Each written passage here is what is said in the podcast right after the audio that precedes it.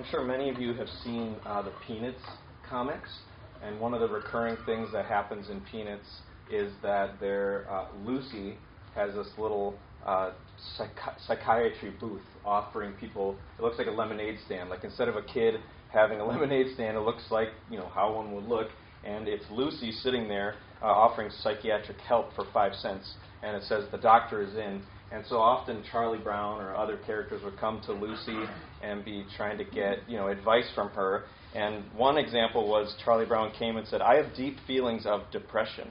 What can I do about this?" And she just says, "Snap out of it. Five cents, please." Uh, so pretty pretty easy uh, advice, I guess. Pretty quick uh, counseling session.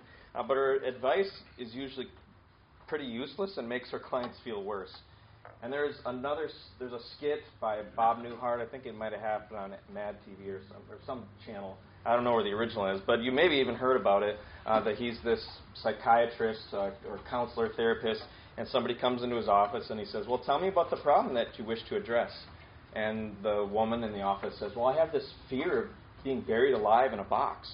I just start thinking about being buried alive, alive, and I begin to panic." And he he says, "Okay, um, I've got a really simple solution for you. Are, are you ready for it? She's like, yeah, I'm ready. Gets her pen and paper out, and then he just says, stop it. And, and she's like, wait, what, stop it? Like, just just stop it? Yeah, stop it. Uh, you don't want to be a, buried alive in a box and thinking about that all the time. That sounds terrifying, doesn't it? She's like, yeah. And he says, so stop it. And that's his advice to her. She's coming, bringing her feelings, letting him in on it, and uh, she just says, stop it. And hopefully, we can see how this would probably be bad listening and a bad way of helping these people with their problems. And yet, we've all experienced something like this to a degree. Maybe not that extreme, but to a degree. And we've, if we're honest, we've all done it to people as well. Is that somebody comes to us with their feelings or with their problems, and we jump into, well, stop it. Just stop doing that. Stop feeling that way. Like, here's how I can fix this so you can move on and not be feeling that way anymore and we jump to fixing. And but when we've been listened to, we feel heard, seen, and unknown. But when we just jump to stop it, the person is like, "Well, are they really hearing me? Are they hearing what I'm doing?" And when someone has taken the time to understand what's going on for us, we no longer feel alone because someone else is with it in us. They get what it's like uh, to be me. And this whole series is called The Joy of Being Loved. And we've been talking about how we were made for the joy of being loved by God no matter what. We are created with that desire for joy, and that, that joy is fulfilled when we are loved no matter what, uh, primarily by God, but then also through each other. And joy is how love feels. It's very relational. It says, I'm glad to be with you. I like you. I want to be in this with you no matter what. And if you imagine all of us having kind of like a little joy tank, uh, like a gas tank on us, and that joy tank can either be filled up or it can be drained out. And these next two weeks, we're going to talk about two things that are leaks in that tank. It's like last week we talked about, well, what happens when our joy is low? And when our joy is low, we settle for pseudo joys. We settle for less than God Himself. When we don't have that relational joy from God or others, we settle for things we would maybe call addictions, like TV or alcohol or drugs or pornography, and we settle, and even other everyday things, more like, you know, eating or getting things done. Like we don't have this joy, and so we try to find it in another place um, through things that we hope will bring us joy. And so these next two weeks are like last week, it's this is what happens when the joy tank is low. But how does the joy tank get low? And it gets low by uh, two leaks. And the one we're talking about today is difficult emotions. And one list that someone made up, uh, call, they call it the big six emotions of sadness, anger, fear, shame, disgust, and despair. In case you want to write it down, I'll, I'll name them. I'll read them off again. So, big six difficult emotions sadness, anger, fear, shame, disgust, and despair. And our goal isn't to stop having these emotions. That's like kind of an impossible goal. But the goal is to find our way back to joy while we are in them so that we are both sad and joyful. And you might be like, well, how does that even work? Um, this past fall, I might have shared before, I don't remember if I have, but my grandma died that I was really close to. And my experience of that funeral was there was both joy and sadness. People laughing and sharing stories and crying as you're sharing these stories and remembering grandma and who she, she was to all of us. And so there's an experience of both joy and sadness, that we were in that feeling together and we were going through it together and we were able to hold each other in it and comfort each other even while we're feeling sad but also joyful as well. And so we want to have these emotions uh, and find our way to joy while feeling them. They, and these are often connected to suffering. And when we're suffering, uh, we tend to kind of act like a different person. If you ever think about maybe you come home one day uh, from work or just interact with friends or maybe even at work, somebody's like, whoa, like you're kind of blowing up at us. And it's like, I'm sorry, I just had a really stressful day. I had a really bad day. And it's like that stress that, if you want to call it pain or suffering or hardship, kind of makes us into a different person. Like, what's gotten into you? I had a stressful day. And it's like, you're not acting like who you normally act like. And we would blame it on some sort of suffering or pain or challenge or hardship. And the goal is to find our way to joy while feeling these so that we can continue to be the kind of person that God made us to be, so that we don't become someone else when we're stressed or challenged or suffering. Even so, so to be who God made us to be, even when we're hurting.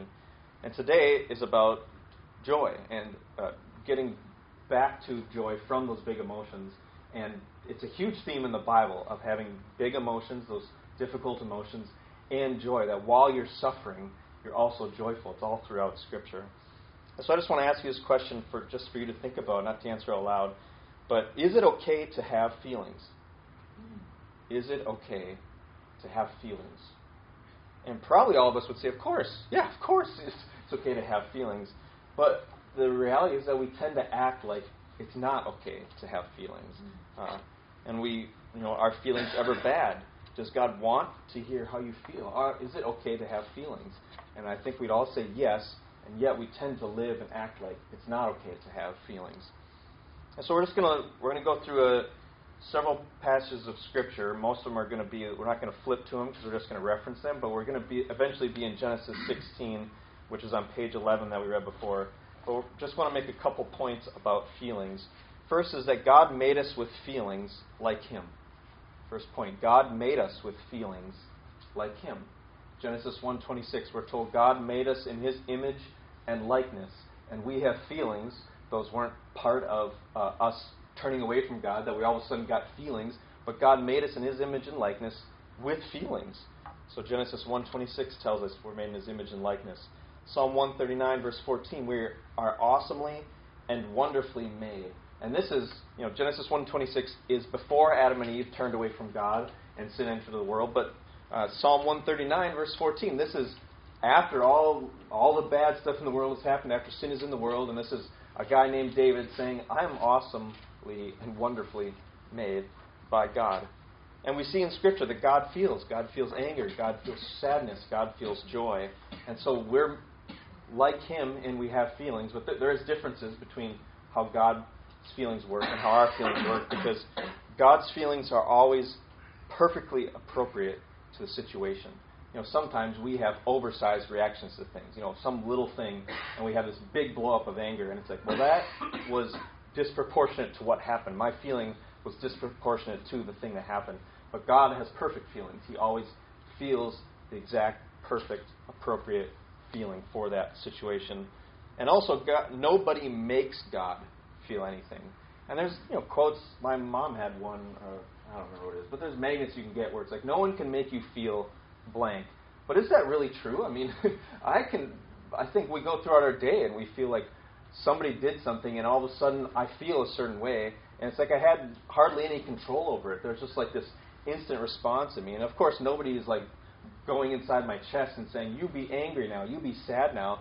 But there is almost to a degree where it feels like things can make us feel a certain way. Like that made me sad. Like it just happened. It was just my immediate reaction. But nobody makes God feel anything. God's feelings always come from himself, not from the outside in, making him feel a certain way. So, first, is it okay to have feelings? Yes, our feelings reflect what God is like. We have a God who feels. Feelings are a gift from a feeling God. Feelings are a gift from a feeling God. And so God doesn't despise a gift that He gave us. If He gave it to us, He doesn't now despise us for having it. Secondly, first, God made us with feelings like Him. Secondly, God moves toward us in our feelings. God moves toward us in our feelings. And here's where we're going to open Genesis chapter 16. This is a Very, very old story. It's on page 11 of the Black Bibles if you're using those. Very, very old story. Um, way back uh, toward the beginning of when God is beginning his plan to save us, is that there's this couple named Abram and Sarai. Later they get their names changed to Abraham and Sarah. Uh, but God chooses these two, and He says, okay, this whole world is filled with the curse of what happens when you turn away from me. But look, I'm going to bring blessing back to this world, and it's going to be through you, Abram and Sarai. I'm going to make you into a, a family of multitudes. Look at the stars. You can't even count how many kids you're going to have, how many people are going to be counted into your family. And of course, they're kind of like, well, that sounds great, God, but we've been going at this for a long time and we still haven't gotten pregnant. And now we're old. Like, how's that going to happen? And God says, No, I'm going to give you a kid. It's going to happen. And you're going to have more people in your family than you can even count. And that has been fulfilled. If you look at Galatians, book of Galatians and other places in the New Testament, saying, like, everyone who trusts in Jesus is now, by faith, like our forefather, Abraham, the man of faith. And so now we enter God's promises through faith, just like Abraham. So anybody who tr- has trusted in Jesus, anybody who would call themselves part of the people of Israel, because Abraham's family grows into the people of Israel, that's made up of his family. But what happens is that they get a little impatient. Abram and his wife get impatient. Well, God doesn't seem to be getting us pregnant here. Um, and so they have this idea of like, well, maybe you should sleep with my servant, sleep with her, and maybe that's how God wanted us to have kids. Like, you know, she's my servant, and I'm obviously this isn't working for us, so you sleep with her, and maybe that's how we'll get a kid for this family. Maybe that maybe that's how God's going to bring it about. And so Abram sleeps with Hagar, uh, Sarai's servant, and then Hagar becomes pregnant, and then she has a kid named Ishmael. And then Sarai all of a sudden realizes what a bad plan this is because she's like, well, that's what I want to be. I want to be the one with the baby. And they have this thing where uh, she's like, you got to get rid of her. You know, she's you know looking down on me. And Abram's like, well, do what you want with her. And so basically, what they do is uh, Sarai uses then abuses Hagar. That's what happens in verses one through six of Genesis 16. He, she uses Hagar and then abuses her, treats her poorly. But then in verses 7 through 12, God finds Hagar. Hagar runs away, and God finds her, and she has this experience with God where He's just getting down on her level, meeting her where she's at and what she's feeling. Look at verse 7, Genesis chapter uh, 16. The angel of the Lord found her by a spring of water in the wilderness, the spring on the way to Shur. And he said, Hagar, servant of Sarai, where have you come from? And where are you going? She said, I'm fleeing from my mistress Sarai. And of course, God knows all this already, but he's letting her say it so that she can let him in on it. The angel of the Lord said to her, Return to your mistress and submit to her. The angel of the Lord also said to her, I will surely multiply your offspring so that they cannot be numbered for multitude. And the angel of the Lord said to her, Behold, you are pregnant and shall bear a son. You shall call his name Ishmael, because the Lord has listened to your affliction. He shall be a wild donkey of a man his hand against everyone, and everyone's hand against him, and he shall dwell over against all his kinsmen. And so Hagar, or God finds Hagar, and then he says, like, I know it's been going on. I want you to return. We'll come back to why does he say return. Uh, and then he has these words, says to her, You're going to have this son named Ishmael. And uh, if my Bible has a little note on the bottom that says uh, Ishmael um, means um, God hears. So you should call him Ishmael. You should call his name God hears, because the Lord has listened to your affliction. That she has this thing going on in her life, this pain, and God has listened to her, and now she's going to name her son. So every time she says the word Ishmael, calls his name, she's going to remember God heard me. When I ran away, God was there for me, and he was with me in what was going on for me. And then God, you know, God tells Hagar, name him Ishmael, but then Hagar names God. Verse 13 So she called the name of the Lord who spoke to her, You are a God of seeing. For she said, Truly here I have seen who, him who looks after me. Therefore the well was called Beer Lahai Roi. It lies between Kadesh and Bered. And so she says, You are a God of seeing. Uh, why? And she said, Truly, uh, here I have seen him who looks after me. She has this experience of God Himself looking after her. You're a God who hears me. You're a God of seeing. And then the well gets named Beer Lahai Roi, which means the well of the living one who sees me. And so Hagar has this very um, important experience with God where she sees God comes to her and is looking after her and says, I see you, I hear you, I know what's going on for you. But then, interestingly, sends her back. And we might be like, well, why would God send her back into this difficult situation? He says, Go back and submit to Sarai. He doesn't take her out of her affliction, but he enables her to handle her suffering by making her feel seen, heard, known, looked after. And when our pain is unknown, we feel alone. But now she's not alone anymore. And so instead of having to run from her pain, now she can, in the midst of it, know God sees me, He hears me, He knows what's going on, and He's with me in this. And this isn't uncommon just to Hagar. Uh, this is you also see this in Exodus chapter three, verses seven through nine, and all over the Bible. But just as an example, um, I'll read just those three verses. But it's page 46 for using the black Bibles. But this is fast forwarding maybe like I don't know four or five hundred years. Exodus chapter three, verses seven through nine. And Exodus is like we look back to the cross. The people of Israel look back to the Exodus when God took them out of the nation of Egypt, led them through the Red Sea, brought them to Mount Sinai, gave them the Ten Commandments, and they would look back. That was our salvation event. That's when everything happened for us, just like we look back to the cross. But what motivates God to do this? We see in Exodus chapter 3, verse 7. Then the, this is him talking to Moses, who he's wanting to use to lead the people out. The Lord said, I've surely seen the affliction of my people who are in Egypt, and I've heard their cry because of their taskmasters. I know their sufferings and I've come down to deliver them out of the hand of the Egyptians, and to bring them up out of that land to a good and broad land, land flowing with milk and honey, to the place of the Canaanites, the Hittites, the Amorites, the Perizzites, the Hivites, and the Jebusites. And now behold, the cry of the people of Israel has come to me, and I've also seen the oppression with which the Egyptians oppress them. And so God is saying, He's responding to their affliction, to them crying out uh, to the suffering of his people. His motivation for rescuing them is I've heard your suffering and I'm coming down to do something about it. And some people will point out how this very much mirrors how a mother hears their child crying. It's like, you know, sometimes one of the you know, I like sleep through all these cries in the night, and Katie wakes up to all of them, and sometimes she has to nudge me to go do something, but it's like she can't rest if the, a baby's crying. It's like God hearing the cries of his people and responding with compassion to do something about it. And so God made us with feelings like Him, and He moves toward us in our feelings. So is it okay to have feelings? Yes. Our feelings draw God toward us. Our feelings draw God toward us. And next, God invites us to bring our feelings to Him. God invites us to bring our feelings to Him. And you see this throughout the Psalms. The Psalms are, uh, mo- many of the other books in the Bible are God saying things to His people. And the Psalms are about God's people saying things to their God, that it's directed towards Him.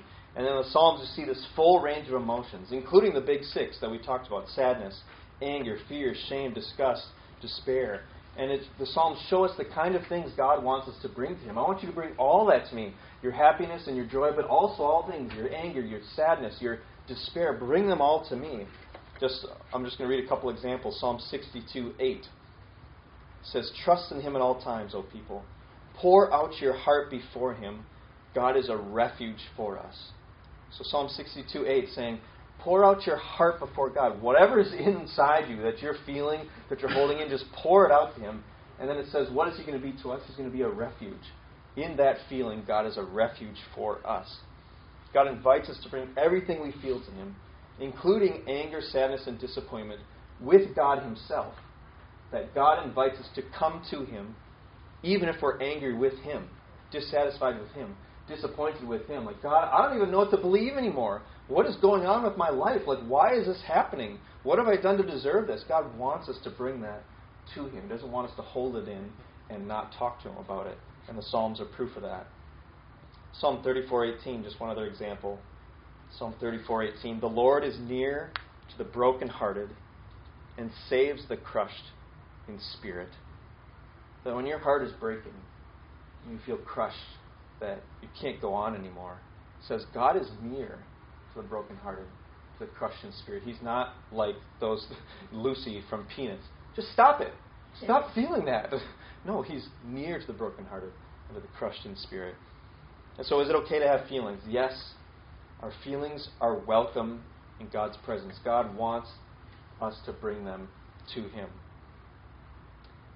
Lastly, before we consider how to make this personal, Jesus is our perfect picture of God.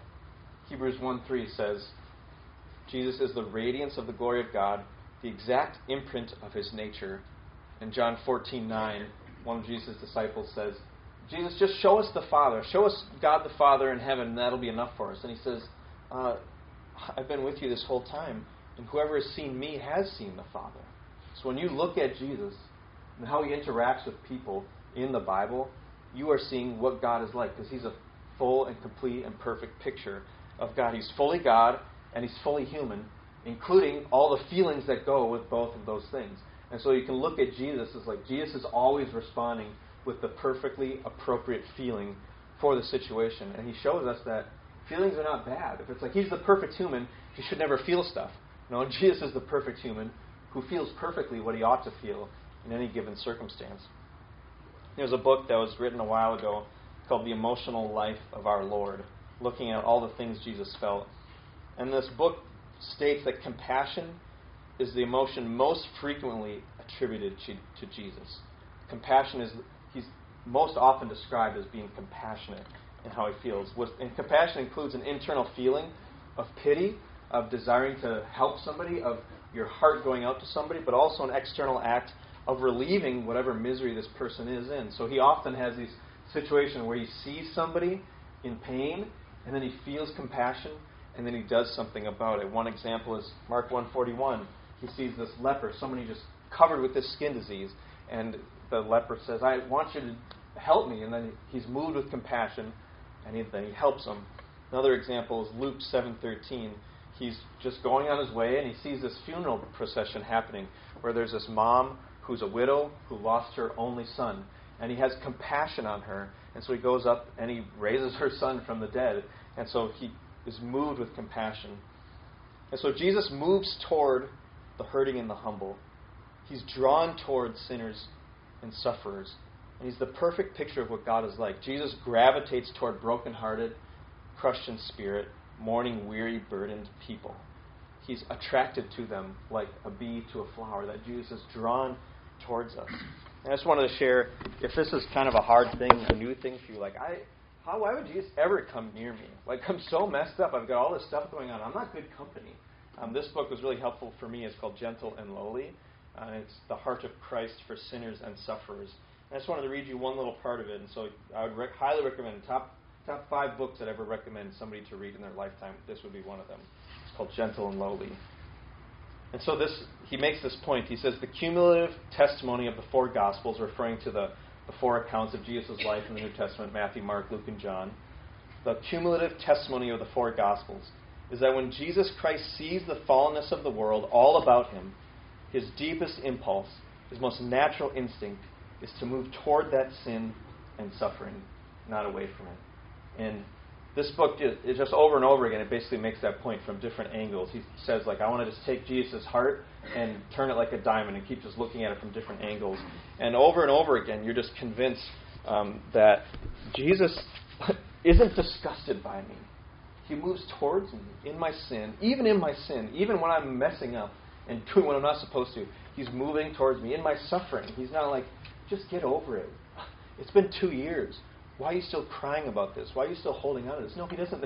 He doesn't do that. He moves towards us with gentleness and compassion and love in our situation. So, making it personal. Is it okay to have feelings? Yes. God made us with feelings. He moves towards us in our feelings. He invites us to bring our feelings to Him. And Jesus is the best picture of how God responds to us in our feelings. And I just want us to say this together.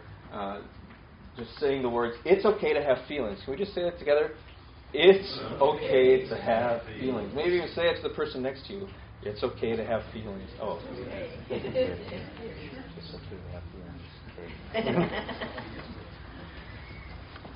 and God, this word, Connor used a little earlier, this word uh, called attuning, that uh, for, if someone's attuning to you, uh, they're attuning to what's going on for you. It's like they're tuning in. Like, you know, maybe I have anger going on, or fear, or sadness, or I'm just like feeling overwhelmed. And somebody to attune to me would mean they're tuning in to what's going on for me, how I'm feeling, uh, how I'm doing. Somebody and God attunes to what's going on for us.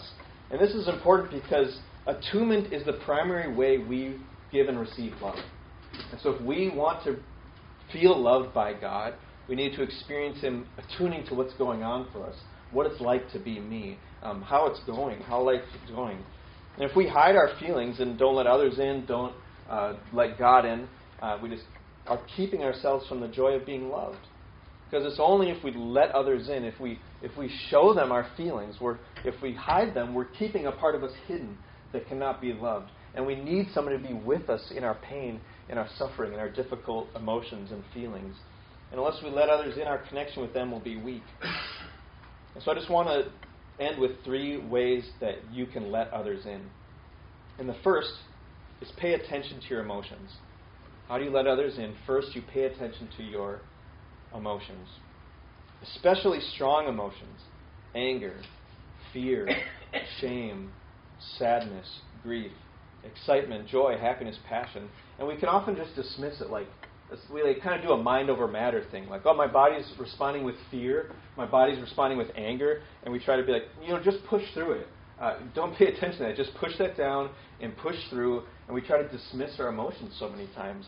Um, and we do this because uh, I don't know, we feel like it's too vulnerable, that it's revealing something inside of us that we don't want other people to see inside of us, or we're like, it's just kind of a waste of time. I have too much to do. I can't feel right now. I've got to move on and do the important things of life. And feeling isn't one of those, and they're kind of in the way. In this book, uh, I've just, this is like a short book called Side by Side Walking with Others in Wisdom and Love. And there's just so many, so much helpful stuff in here. But I want to read what he says about um, feelings. This is a guy who um, is a would refer to himself as a biblical counselor, where he meets with people like a therapist, talks through them with their issues, but also is bringing the Bible into that situation that they're in. And he says this Our emotions are our first response to the world around us. They appear without any apparent thought, yet they are much more than mere reactions in that they say more about us than they do about our circumstances. Our emotions, it turns out, reveal what is most dear to us. And that's why our emotions identify us. They are us. We recognize our friends by their passions and emotional responses. When our friends' emotions are blunted by head injury or intensified by side effects of medication, we say that they are not themselves. Our emotions point out those things that are most important to us. And when happy, we possess something we love. When anxious, something we love is at risk. When despondent, something we love has been lost. When angry, something we love is being stolen or kept from us. That's what he says.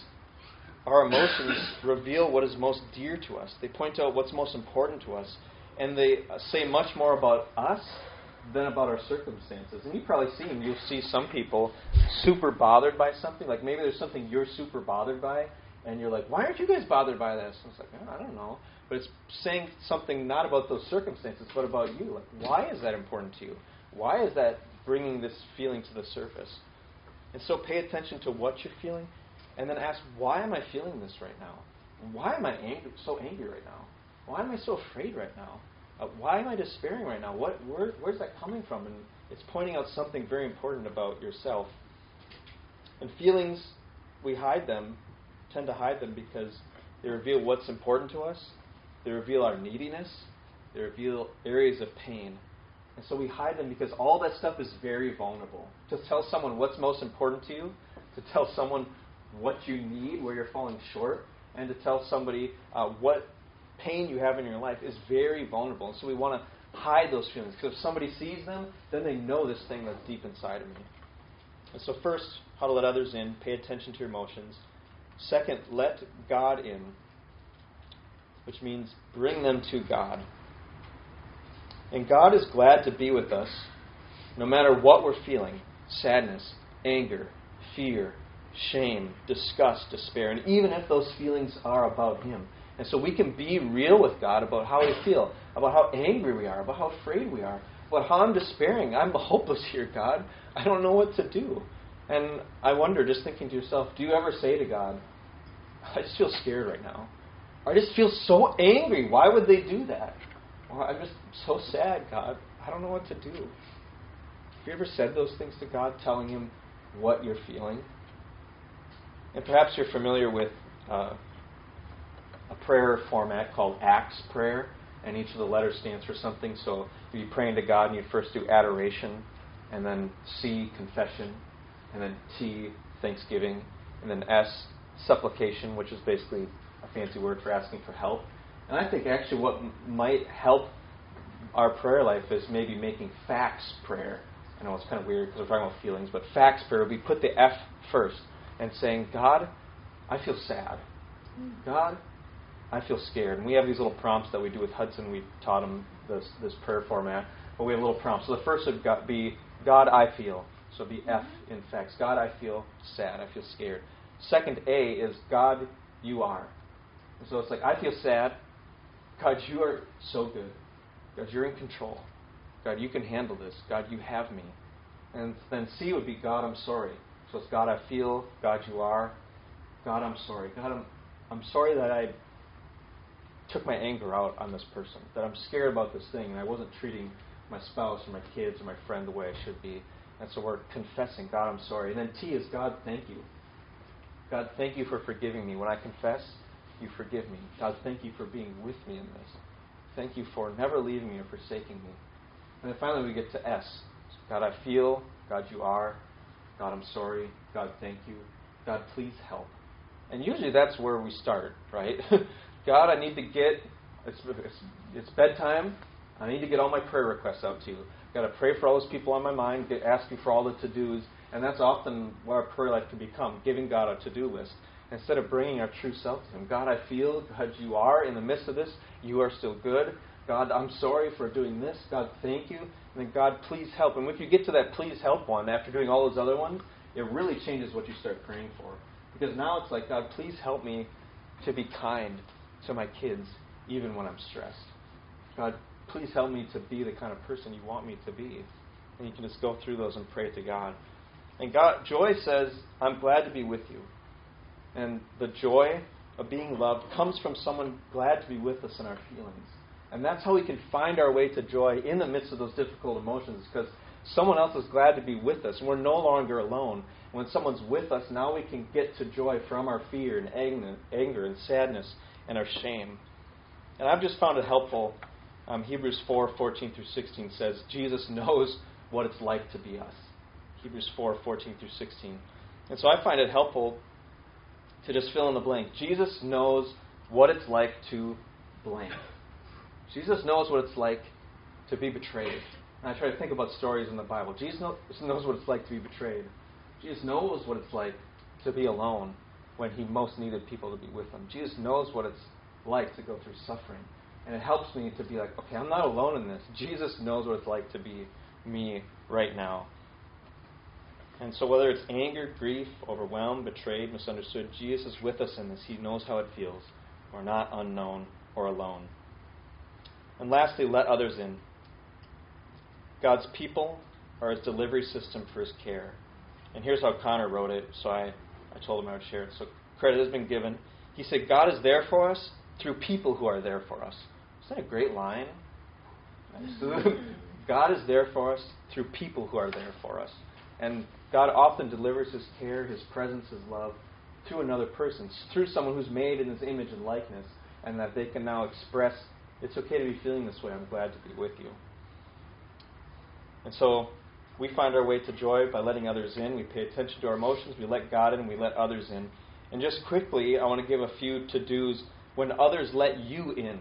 If you, if somebody gives you the privilege of bringing their real, letting you in bringing their emotions to you, uh, here's some what you should do when others let you in. First, don't say at least, trying to make it less bad, right? We say like, well, at least you still have your other leg, right?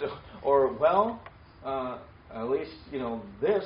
You know, we tend to try to make something less bad instead of saying like, yeah, I hear how you feel. I'm seeing what it's like to be you. We try to make them feel less bad so they feel less of what they're feeling. Second, don't say right away at least, what lesson is God teaching you? Because, right, we say, like, well, God uses everything for our good, right? That is true in the Bible, Romans 8. Um, but we often jump there too quickly and saying, like, what's God trying to teach you in this? And it's like, I don't know. I just feel terrible, and I want don't want to be alone in it.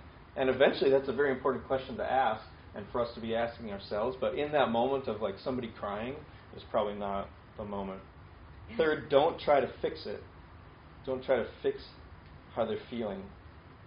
And the problem with all these, with all of these, is it's saying that I'm not glad to be with you while you're feeling this way. I want to get you to feel a different way. It's like you're feeling super sad. Like let me make you feel less sad. I don't want to be with you in your sadness. I want to give you an at least, or I want to fix it, or I want to find the lesson so you can get out of that sadness, or out of that anger, out of that despair. And we're saying to somebody, I'm not glad to be with you right now. I'd like to change your emotional state so I can handle being with you. And it's like, I'm glad to be with you no matter how you're feeling. And so, what you can do, those are three don'ts. Do seek to understand what's going on for them, what it's like to be them. Name the feeling and how big it is, and express understanding. It makes sense. I can see why you're feeling that way. I can see why you're so sad. And it's entering into somebody's emotional world with compassion. And by the way, you can care for someone and understand what it's like to be them without agreeing with the why. Like they might have a whole crazy interpretation of a situation. You're like, man, that they're just kind of blowing. You know, they're kind of like going down a, a cycle of uh, assuming how what these people think about them or what they feel about them, and they're feeling super sad about that. And it's like, well, you don't have to agree with why they're feeling that sad. Because it's like, well, you're feeling sad because you're telling a story that none of these people like you, but it's not based on anything. And you can know that and see that, but you, and not agree with that, but you can still say, I'm understanding why you'd be feeling that way. If everybody, if nobody likes you, I, I understand why that would feel very sad, why you're feeling it so big right now. And so we are a people who don't hide how we're really doing we let God in, and we let others in. And it's hard work on both ends. To let others in, it's scary. And then also, when someone lets you in, to respond with compassion and attuning to what's going on for them. Let's pray. Father, you are God who feels. You made us with feelings, and you invite us to bring our feelings to you. So would you make us a people who let you in and who let each other in? And would you make us a people who don't do it wrong when somebody lets us in? Would you let us take the honor seriously when somebody opens up to us?